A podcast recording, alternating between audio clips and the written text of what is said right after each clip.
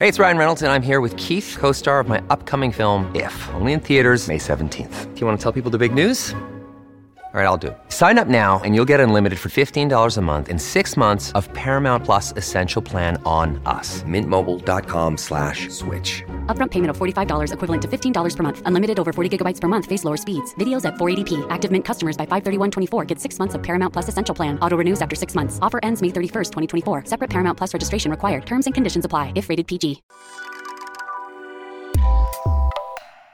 Good morning. Welcome to Axios today.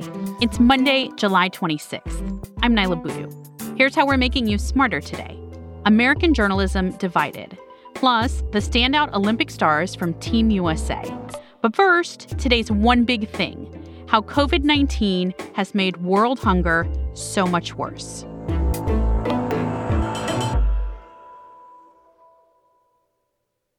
Recent protests in Cuba were driven largely around food shortages and prices. But it's not just Cuba. About a tenth of the world's population was undernourished in 2020, with world hunger hitting a 15 year high. That's according to a recent report by the United Nations that outlined how the pandemic has reversed years of progress when it comes to global malnutrition. Axios' future correspondent Bryan Walsh has been tracking this and joins us now. Good morning, Bryan. Good morning. Before the pandemic, can you tell us what the scope of food insecurity looked like across the world? Well, before the pandemic, maybe about 650 million or so people were considered hungry. They were, they were food insecure in a severe kind of way. In 2020, that shut up by another 118 million people worldwide. Now you're at 760 million people, which, as you said, is about 10% of the global population. That's the most we've seen going all the way back to 2006. Why did the pandemic make things worse?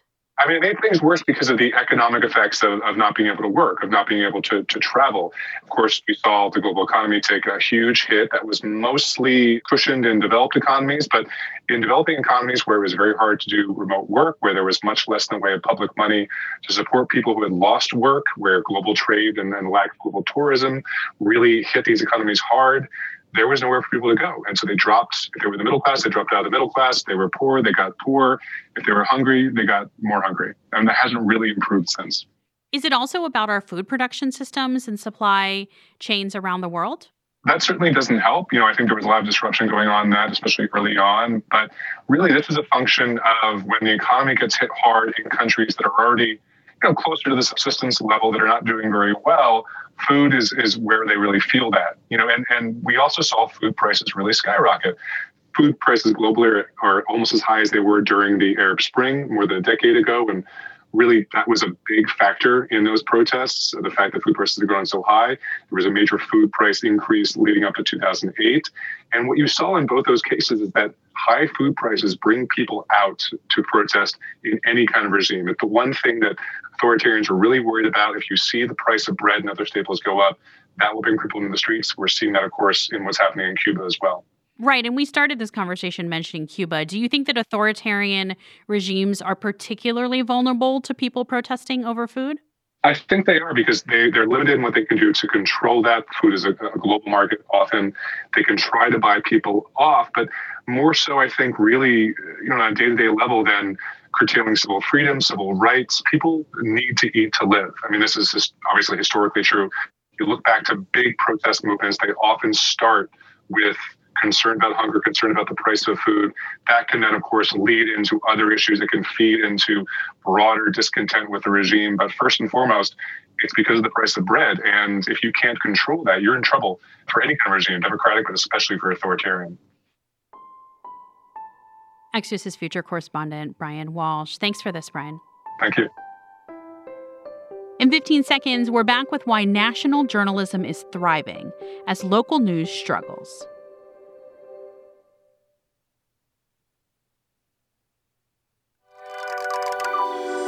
Welcome back to Axios Today. I'm Niala Boodhoo. American journalism is split into the haves and the have nots. National media outlets on the U.S. coasts are thriving, while local news outlets across the country continue to shrink and disappear. I started in local media, which is why I was especially interested in Sara Fischer's reporting on this. Good morning, Sara. Hi, good morning, Niala. Sara, I know we've been seeing the headlines about local news struggling for some time now. How bad is it right now? Well, it's bad, but you're starting to see good news too. While historic papers continue to shutter or be gobbled up by hedge funds, there are hundreds of new digital first local media outlets that are starting to be sprung up. And so the good news is that there is local news that's starting to rebuild, but the bad news is, Niala, it doesn't have as much infrastructure, funding, momentum as the big newspapers used to have. And how does that differ from what we're seeing from big media companies like the CNNs or the New York Times of the world? Well, they're doing great. I mean, you saw a few years ago when CNN said its profit was over a billion dollars thanks to its investments in digital. The local news ecosystem is struggling with things like subscriptions. They're struggling with things like digital because they don't have the same sort of institutional investments being brought in to help them with those transitions into the internet era. And is this largely a financial, a funding, a venture capital problem? No, I think it's a societal problem. You know, local readers oftentimes are spending money with national news outlets, right? We hear this from local papers all the time that they're competing with the New York Times for subscriptions. You know, another trend, Niala, is that at the national level, there's so many opportunities for journalists right now. There's independent tech platforms like Substack that create opportunities for national journalists to go independent. These opportunities are not thriving at the local level. You know, I talked to one book agent who said she can't sell books at the local level. She can only sell national books. And so this is creating a massive talent problem for local media because they're not able to attract the same type of high level talent as the big national outlets. And I also think there's not as much institutional infrastructure for local news. We don't have regulatory incentives anymore for local papers to thrive. And I think the people in America get a lot of news for free through big platforms. And so paying for their local news is not as interesting or exciting anymore. You can always read more about this in the Media Trends newsletter that Sara Fischer writes. Thanks, Sara. Thank you, Niala.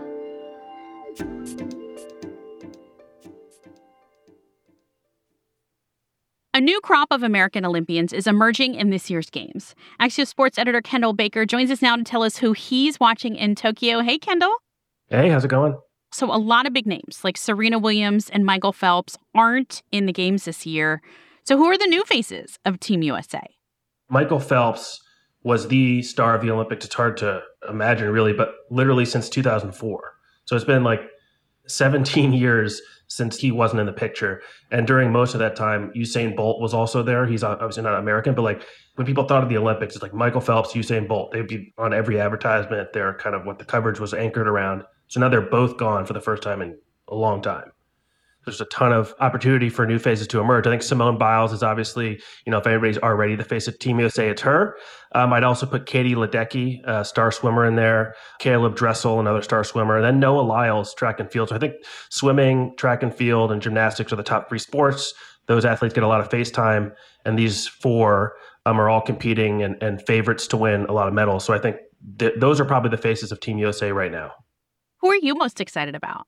Oh, Biles for sure she's just so clearly the best at what she does in history. You know, just knowing that you're watching someone who's done things that nobody else in her sport has ever done, you know, it's hard to turn away from that. And uh, yeah, she a lot on the line for her this year. Axios sports editor Kendall Baker. Thanks, Kendall. Thanks. Today marks the 31st anniversary of the Americans with Disabilities Act, landmark legislation protecting the rights of people living with a disability. Today, that's tens of millions of Americans. And if that's you, we want to hear from you for our podcast this week. How did the ADA affect your life for the better? How does it fall short today? If you can record a short voice memo with your thoughts and text them to me at 202 918 4893. That's 202 918 4893.